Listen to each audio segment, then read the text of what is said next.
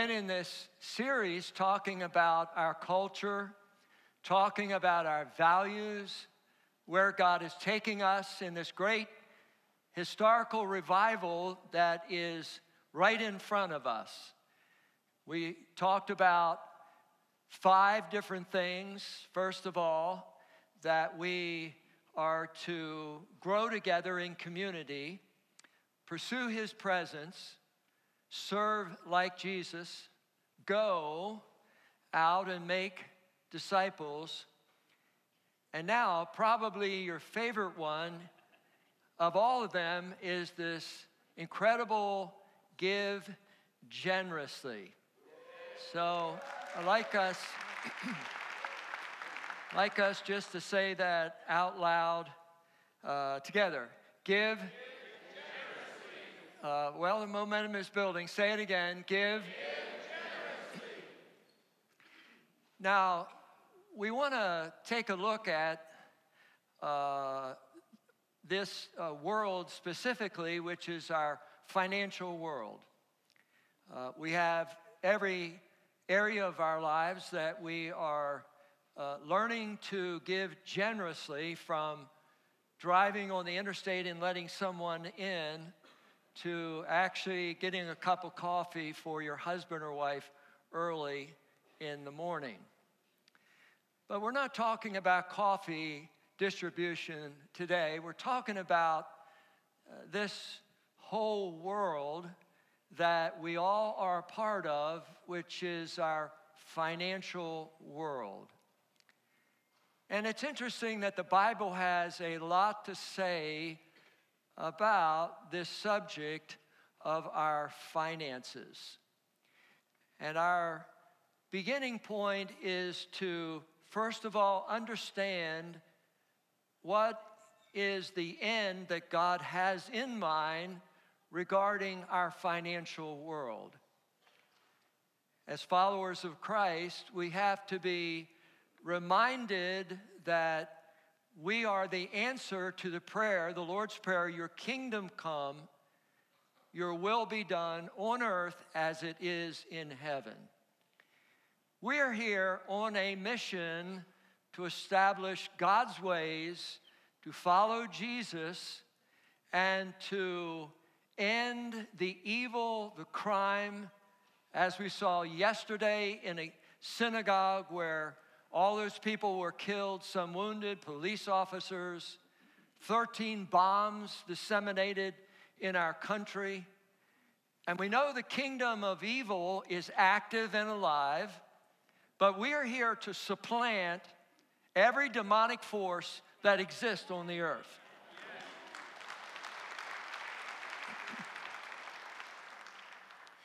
And first of all, we need a fresh revelation on this very basic thing, and it is this. It's about ownership, and it is radical, and it is non religious, but it is this whole idea that this ownership of everything that we have and who we are now belongs to the Lord. Psalm 50, verse 10 and 11 and 12 says, The animals in the forest are God's cattle on a thousand hills, birds on the mountain, animals of the field.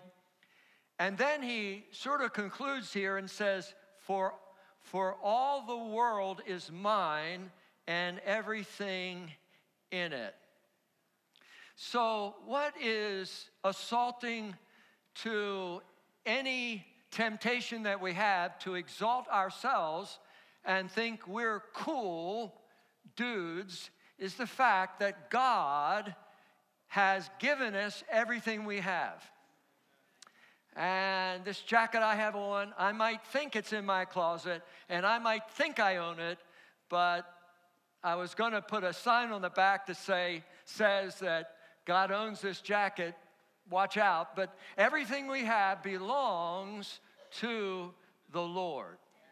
Now, it's very easy to mentally comprehend that and not fully understand that we cannot know it in our hearts unless the Holy Spirit gives us revelation that it actually becomes a reality. And when it becomes a reality, it actually changes how we approach our financial world. Now, we know that we are introduced 500 years before we're introduced to the law of Moses. We are introduced to this exciting holy tithe that comes into Scripture for all the followers of the Lord.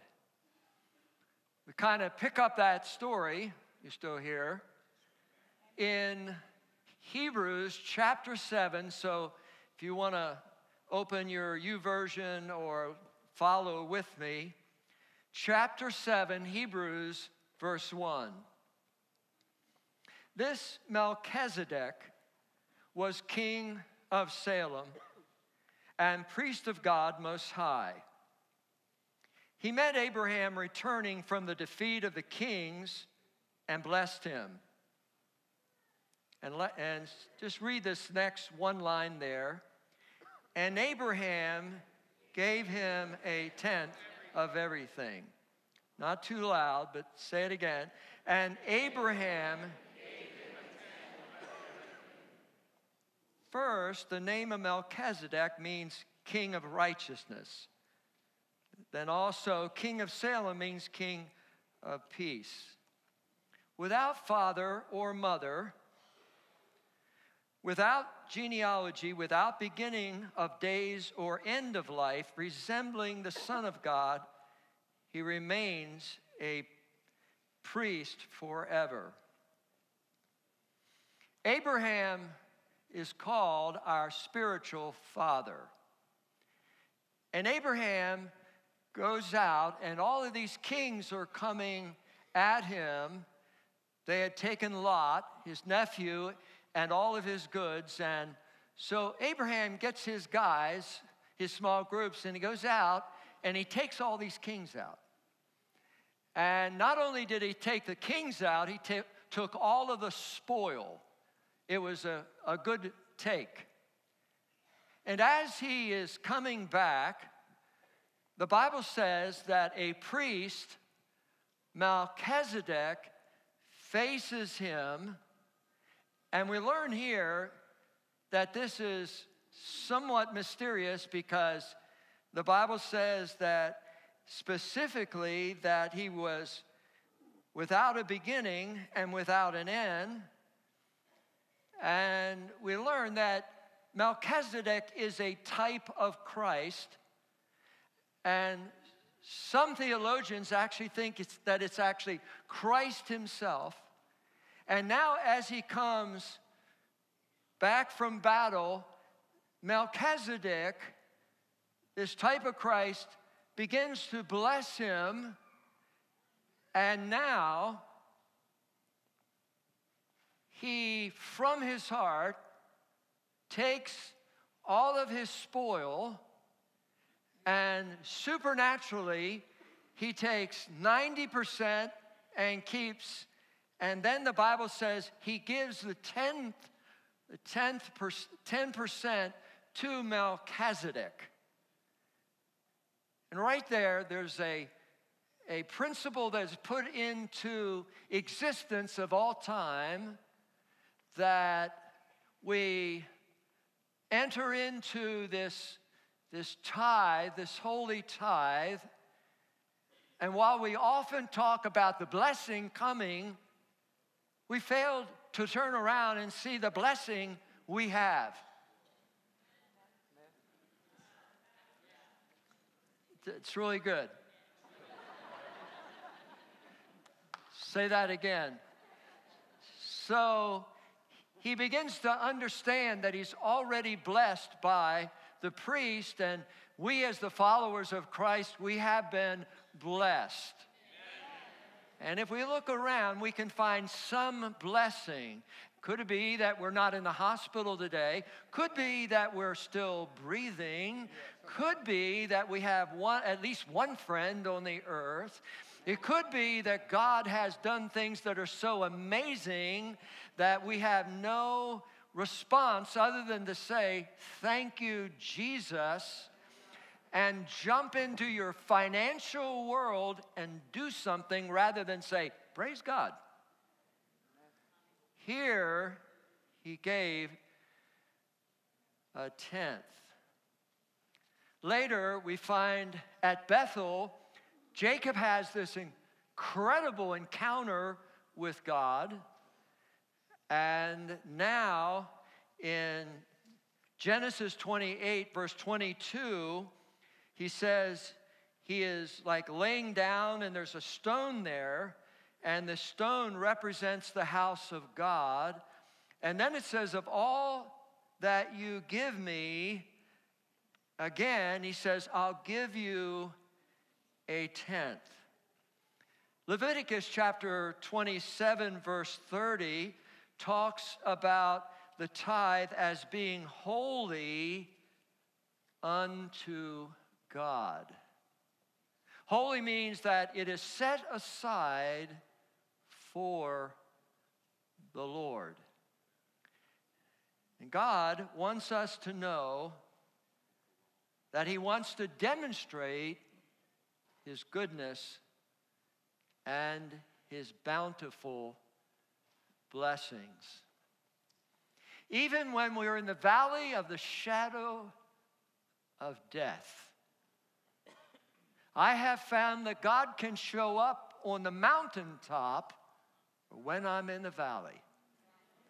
And when I am all in, when I am completely focused on the goodness of God and the blessing and what He has done for me, I then become a person who gives generously. Now, the nation somehow started to cheat. And the Bible says in Malachi 3, verse 8, they started to cheat on God.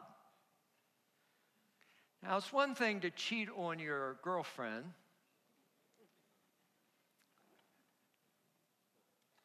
If you're guilty, stand up. it's one thing to cheat on your taxes. It's one thing to cheat when you're taking a test. And this brought back to me when I was in the eighth grade at Hamilton Junior High. I had a close friend next to me who I thought wanted to share the answers on the test. and I happened to look at his paper, and then the teacher looked at me, and I was taken out of the room, and I had to go to an encounter and get healed. it's the last time I cheated. So, cheating is never good.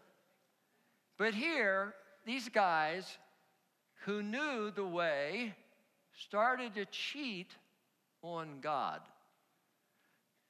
Finally, he says, You're cheating in two areas not chemistry and math. You're cheating with your tithe, the 10% deal, and you're cheating on the offerings deal. And so now he says in Malachi 3:10, guys need to get with it. Bring or text the whole tithe into the storehouse that there may be food in my house. The tithe there was for the ministry, it's for God's work. The storehouse was a location where they would bring their animals. So it was for the work of God. And we understand this in the context of this being in the New Testament because in the book of Matthew, chapter uh, 23, verse 23, that Jesus personally confronts the Pharisees, the religious guys, because they were not taking care of justice and those kinds of things, and they were doing some tithing. At the end, he says, You ought to have been doing the former, which was the holy tithe.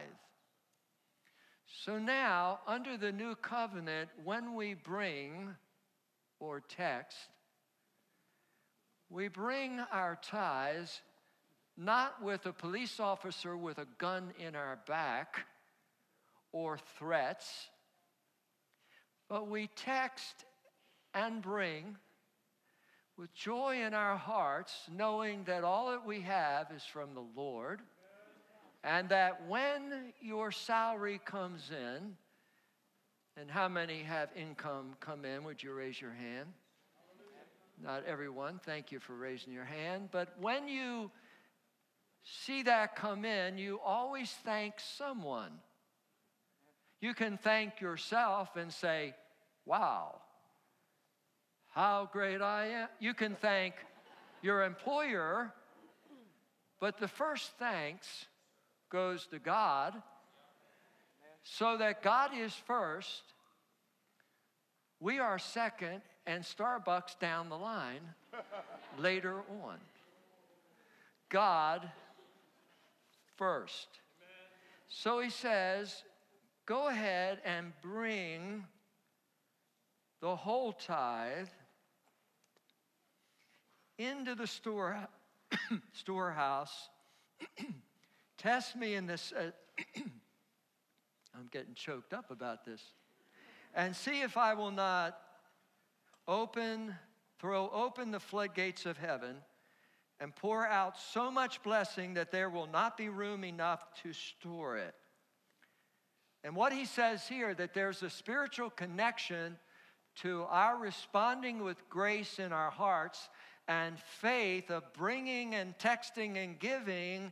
The Bible says that there is a spiritual reverberation, and God begins to offer the blessing, and that blessing is everything in our lives so that we're walking in a different dominion, we're walking in a different domain, we're walking under the presence of God, and God takes care of us and watches over us. The other morning, I got up about two weeks ago and had this incredible meeting. I was like crying, I never cry hardly, and I'm like, heaven comes down. I get in the car I'm approaching our street here, Mr. Lee Road, and I, I'm driving, the speed limit is 50 at that point. I look in my rearview mirror, and there's this gigantic truck about two feet from my bumper. And I had a lot of thoughts. And I felt like the Lord said, Don't be distracted, Alex. I said, Okay, that's cool. And so I got off with him right there, my close friend. Uh, got to the light. I got in the right hand lane. Truck was in the left and said hallelujah. I headed this way, west, and I look up in my mirror, and the same 18 wheeler is a couple feet from my bumper. And before I can do anything, he turns the wheel, crashes into a car there, and it was like a big deal. And I thought, you know, I'm glad I put in my tithe that week before. Because I might have been underneath that 18 wheeler, or I might have done something crazy and seen St. Peter the next hour. But I thank God He watches over us, He protects us, that the heavens are open over us, and that He is taking care of us, and the Holy Spirit has to convince us that it is our move. For those that play chess, if God is there and you're here, it's very possible you're waiting for Him to move, but He's sitting there saying, Charlie, Ed, I don't have a face with this, Mary, Barbara, it's your move. God, I'm, I'm waiting for you to move. And God smiles. Jake, Jehu, Jonica, it's your move. And when we begin to move, not anyway, not in duty, not out of obligation, but we begin to understand that God is moving and has already moved, and He's waiting on us to move because He wants to open the windows of heaven. He wants to do something in the spiritual realm, and there's some connection of the financial world with our spiritual world, and we want an outpouring of the Holy Spirit, and we don't connect the two. And He's trying to say to us, wait a minute, back up, it's your move. And when you move, I'll move more. And He wants to do more in our lives, but we want to focus on our scarcity, we want to focus on our limitation. We want to focus like it's just not there, but he's saying to us, Listen, there is more. There is more I want to do. And the word that came to me this morning is He wants to give us breakthroughs that we have never had before, that we have come up against the wall, and the wall has been talking to us and backing us up. But there comes a point when you have to get up and you have to get into the wall and you have to break through the wall, and you see God breaking through for you because you are moving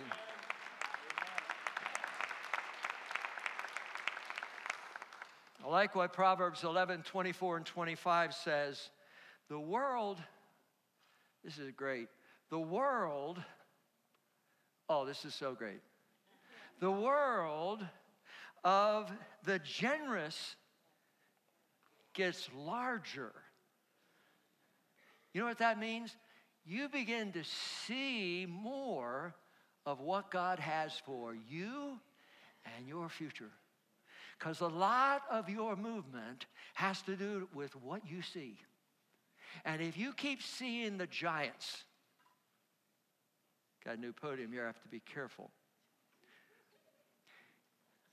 If you only see the giants, the giants will make you move. And if you only see the things that are taking you out, then they will take you out. Because giants are big and they are intimidating and the giants have scarcity. But I'll tell you, if you get and you, you, you begin to see beyond the giant and you see how big God is. And what I'm sharing this morning on giving the tithe is not just a message that I sort of opened the Bible because what happened to me was when I was a little boy, I saw my mom and dad that we didn't have very much, and even before I was born, my dad had this little church he was renting. I think it was a Methodist church and just a few scattered people. And but my, my dad, they didn't have very much, but they, they believed that God owned it all. And they believed that you always put God first. And I watched my mom and dad.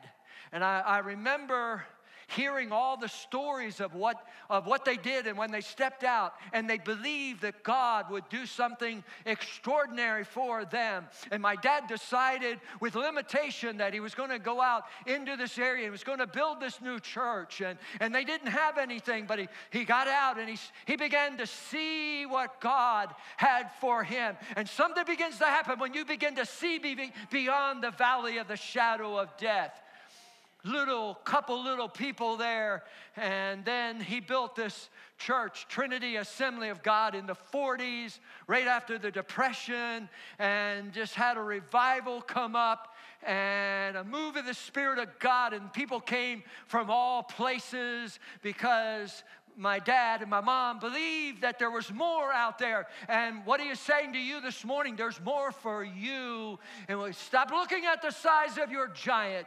Uh, stop looking at your lack and, and your limitation and begin to believe and begin to speak in your world. Become bigger and bigger and bigger and bigger. And the reason we stepped out last year with this heart for the house is we're getting ready for revival. And we simply saw a little picture of what God would do. And you gave $230,000. You saw all the things that we have done with that as you have given and given and given. We were with the advisory council and they spoke up and they said, let's, let's go for it. Let's see God do something great and see an outpouring of the Holy Spirit. And so we are on the move here. We're believing for 300,000 in two weeks. I don't know how it's going to happen. I don't know who is going to give, but I do know that we're building God's kingdom here and we are doing what God has called us to do. And when we see things happen that are so miraculous, like Stephen Blacksher, Blacksher invites Todd Cotton to come to a service because he met him in Planet Fitness. And then he responds to a invitation to know Jesus and walks the aisle here and then goes to the God encounter and his life is transformed. That's, that's where I want to put my money. That's where I want my assets to go. So we're getting ready to double in our congregation. We're going to see a doubling of everything. We're believing that there's a doubling of our financial world here and that you're going to see the increase in your business and in your ministry and in your family in the name of Jesus. So now, specifically, we are strategic. We are going to continue working in the pre K in our children's ministry. We have had 444 different children in 90 days, 363 children that are guests, and we want to rework that place. And we have an architect that is helping us get more square footage. And we thank Pastor Danny and also uh, Stephanie and Victor for their ministry over there, and every teacher that is involved we thank you and we commend you. So we're going to pour cash into that for our kids.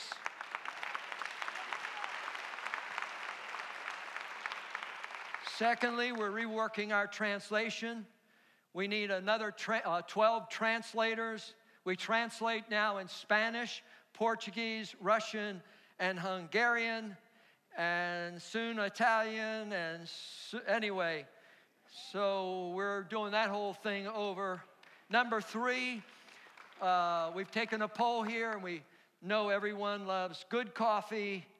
And this is important to the community here. So we're getting an ex- espresso machine, we're getting new furniture, and we're going to get some grab and go, good food, healthy, and that's going to be great. And then with our God encounters, I think we're on 68. 68, and uh, all of our equipment has gone to sleep. Our uh, screens are is closing down. So we are. Uh, how many know we t- took what 125 men? 125 men.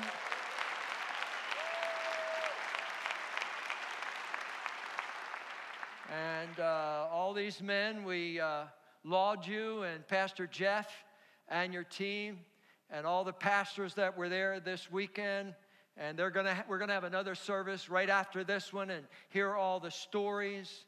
Uh, the last thing, these lights uh, are now going out one by one. And we're going to put an LED system in here so you'll be able to, we'll be able to, well, be able to see and things like that. And, uh, you can see these lights one by one have voted no. and uh, they don't need an election, they're just like no. And then from here, uh, we are believing that we're going out into our community. I met with Robert Stewart, our commissioner, who is leading the Christian Service Center. They are now involved in all kinds of ministries. They actually take food to 68 different campuses in Orange County and in Seminole County. Uh, they're feeding like thousands and thousands, 390 couple locations, six days a week, and we're going to be generous with them. Pastor Kenneth and myself were invited to a meeting with the mayor uh, a couple months ago. We're sitting there. there I guess there's 20 of us. And Shelley Lauten, the CEO of Central Florida Commission on Homelessness, gets up. She begins to give her talk on what's happening outside these doors. And I, I, Kenneth and I were really moved. And we said, listen, we're going to do something about that. And we're going to we're going to give generously out of this, all this money you're going to give, I'm going to give. And we're going to be a part of it. And our team, Tom, Pastor John, they went over there, and she was so gracious to talk to us. So here's the CEO, Shelley Lauten. Hi, I'm Shelley Lauten, and I'm the CEO of the Central Florida Commission on Homelessness. First, let me thank you so much to all of the members of the Church in the Son for your warmth and spirit of generosity for this community. Let me ask you a favor today, and that is first to listen to my story of Andrew. Andrew is a friend of mine, and he lived on the streets of Central Florida for over eight years. He was a truck driver. He got in an accident he soon found himself out on the streets without any support because of his physical disabilities. I was homeless all total about eight years. So I just ended up losing family, wife left, two children, dog, pictures, houses, everything. It took everything. I sat there and prayed and prayed and prayed and cried and cried and cried. Sometimes when you're homeless and helpless and you can't give your daughter a quarter or buy your granddaughter a soda or your great grandchild a lollipop,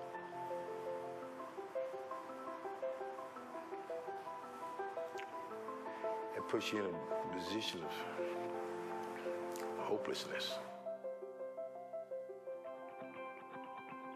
We have over a thousand people like Andrew on the streets in Central Florida who need our help. They have physical or mental disabilities. And about three years ago, we decided as a community to do something with compassion and care. And that's something called Housing First, where people are given a home and given services so that they can stay in that home and bring back their dignity and pride in this community. We've had great success. We've housed over 339 Andrews in the last two and a half years, but we have a thousand more to go. We need your help, your time, your talent, or your treasure. You can learn so much more about Andrew and our need by going to www homesaretheanswer.org to learn how you can contribute, how you can participate, and how you can make a difference in the lives of people like Andrew. Thank you so much for your kindness and caring. I, I can say this where I was once merely trying to survive every day, I'm learning what life is about every day. I'm, I'm, I'm beginning to live again. I, that's about all I can tell you the truth on it. I'm beginning to live. I, I, I'm not existing. I'm not surviving. I'm beginning to live.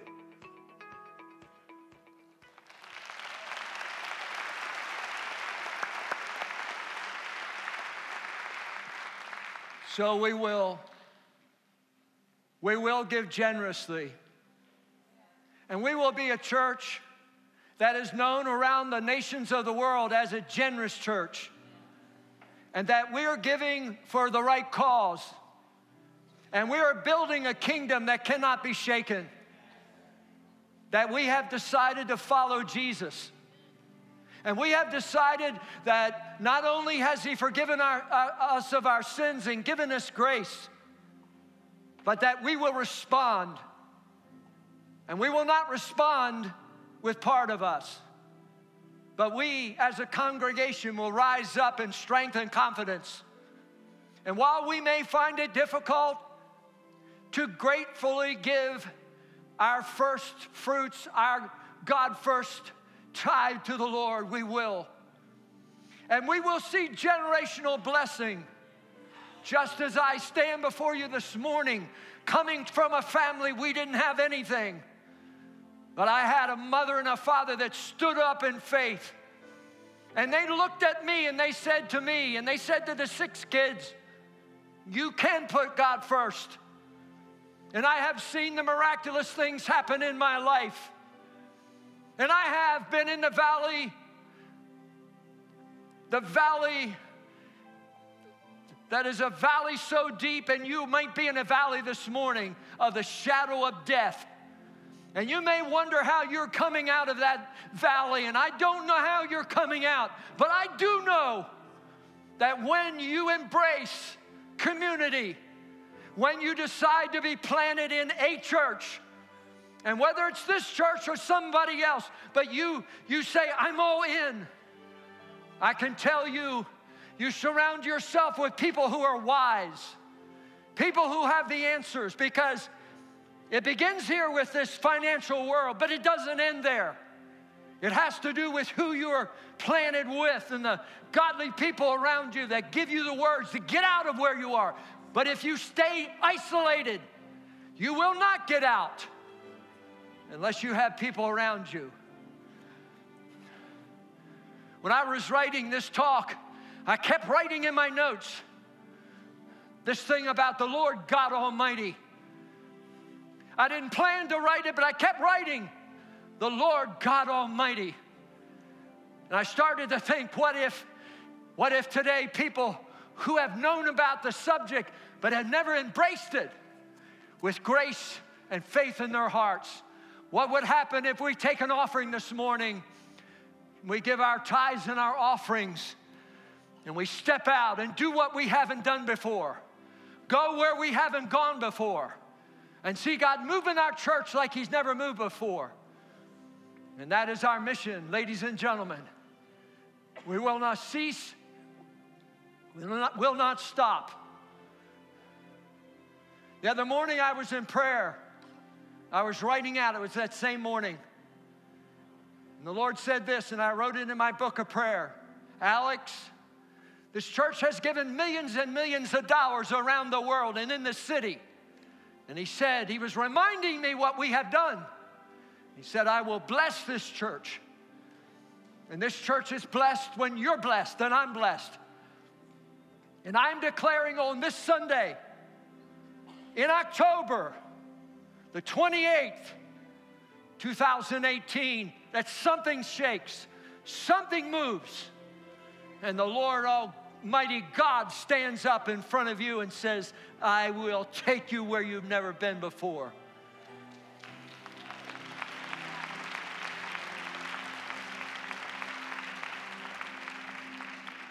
Next Sunday, Pastor Choco will fly in here from Chicago, a church of 15,000 people in the inner city, a place of revival, a place of breakthrough.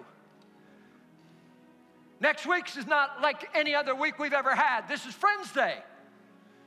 By God's grace, I'm going to have several friends here myself.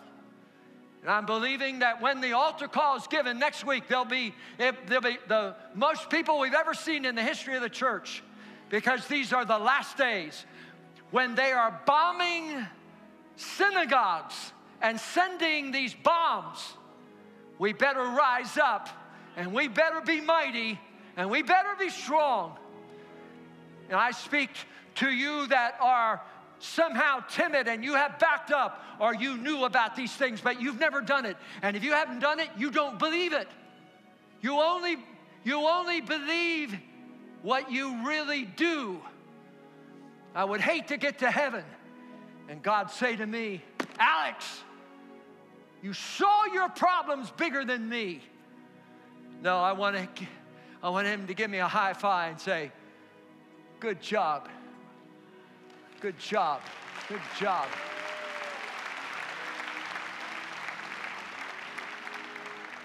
I'm believing for a breakthrough. I'm believing for 100% today to step out and tithe and say, So help me God, I will do it. And we're going to give this offering in a couple seconds. I don't believe that all heaven's going to come down on you. You may have come in here depressed. You will not leave the way you came in. Hallelujah. Hallelujah. Thank you. Giving almost $20,000 up to that hurricane up there in Michael. I think we should thank the Lord for that.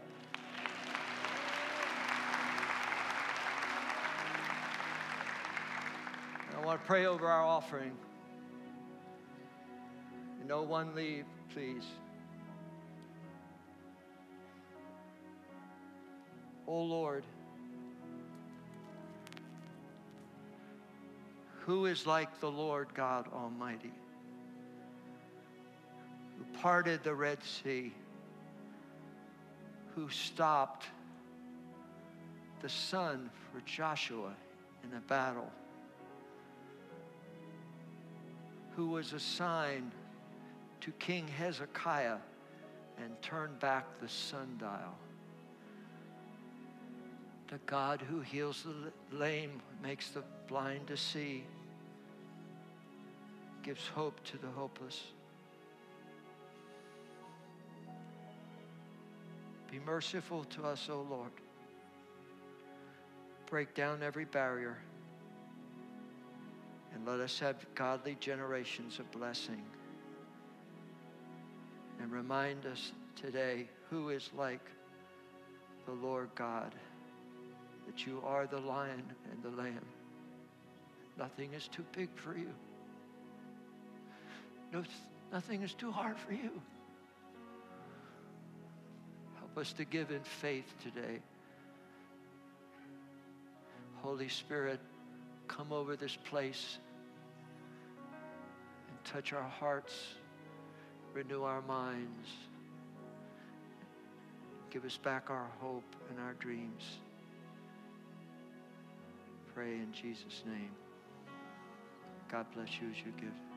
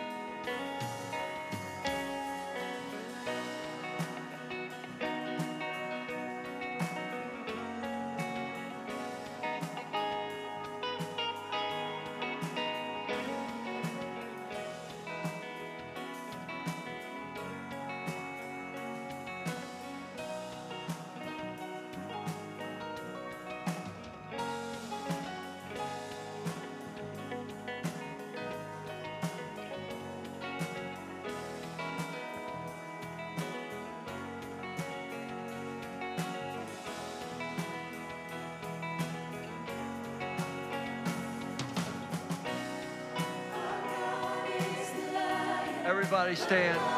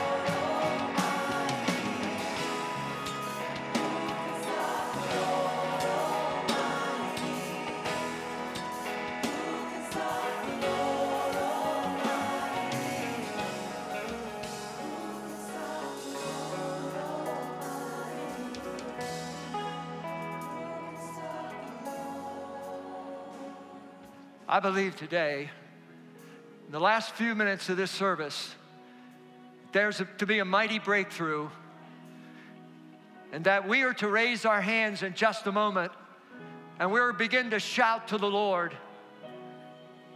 We have been talking about the financial world, but right now we're talking about give generous praise to the Lord. I have found the way I have gotten out of situations is I begin to praise Him. And we're going to ask that there be the miraculous power of the Holy Spirit come down upon this church right now in the name of Jesus. I want us to give generous praise. Lift your hands and begin to praise the Lord. Begin to shout to the Lord. Begin to shout to the Lord.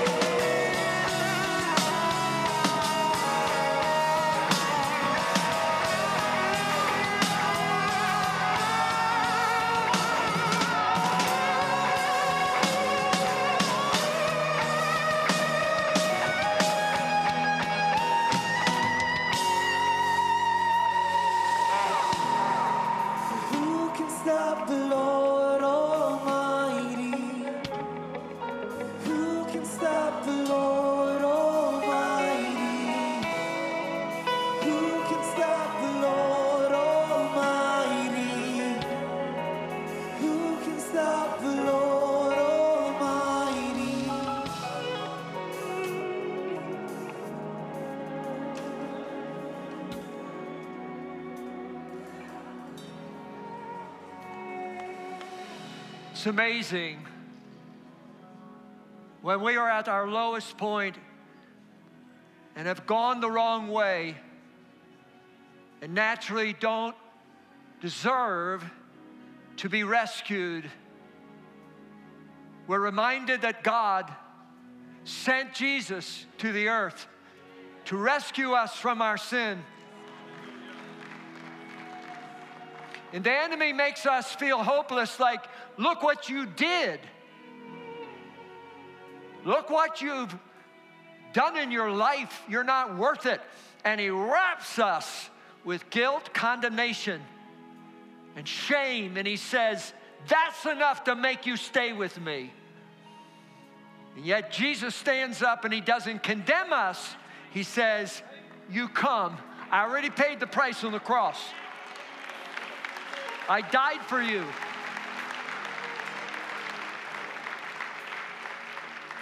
Since he died for us, that means we have value and worth. He takes us in, in our state and he turns us around and he says, I want to expose you to grace and love. Just a moment. We're going to count to three. If you need to be forgiven, you've been running from God, or maybe you know about Jesus, you've never encountered him in your life. Because Jesus is not to be studied, only he's to be experienced. And you can get out of what you're in. I'm to count to three. It's your call of whether you're going to believe the voice in your head that says, you're not worth it, or look up at that cross. And that's why we have that cross, because that cross says you have value. That cross says, I paid your price. That cross says you can have a new life. I'm going to count to three, and you need to get out of where you are. And what one decision is just this, and it crushes the powers of evil. One, two, three put up your hand and say, Yes, I need to be forgiven. Put it up, put it up, put it up. Yes, yes, put it up, put it up. Yes, yes, put it up. Yes. I'm going to ask every person to raise your hand. Get out of your chair. Come up here and stand for a moment. I want, we're going to have a one minute prayer. No one leave. Come right now. Come right now. The lion and the lamb. Sing it. The lion and the lamb. Come, come, come. Get out of the balcony. Come down. That's it.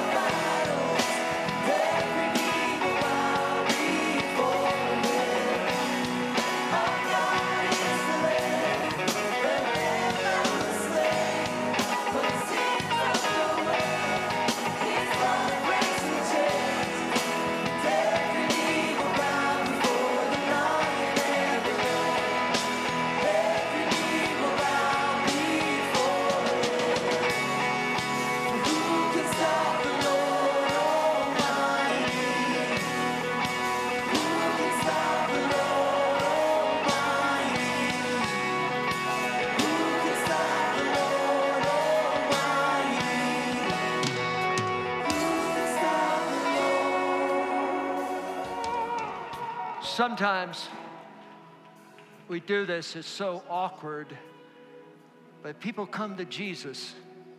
So if you're a guest, be cool. Just a second, I want you to just turn to somebody and say, Do you need Jesus? If they say yes, can I walk down the aisle with you? And let's see what God does, okay? So just turn to somebody. I know it's awkward, but try it. Come on, turn to him. Might be your wife or husband. Come on. Walk down the aisle. Bring him, bring him from the balcony. Bring him. Bring him. Come on. There's more to come. The lion and the lamb. Hallelujah. Come on, come on. There's more to come. Come on.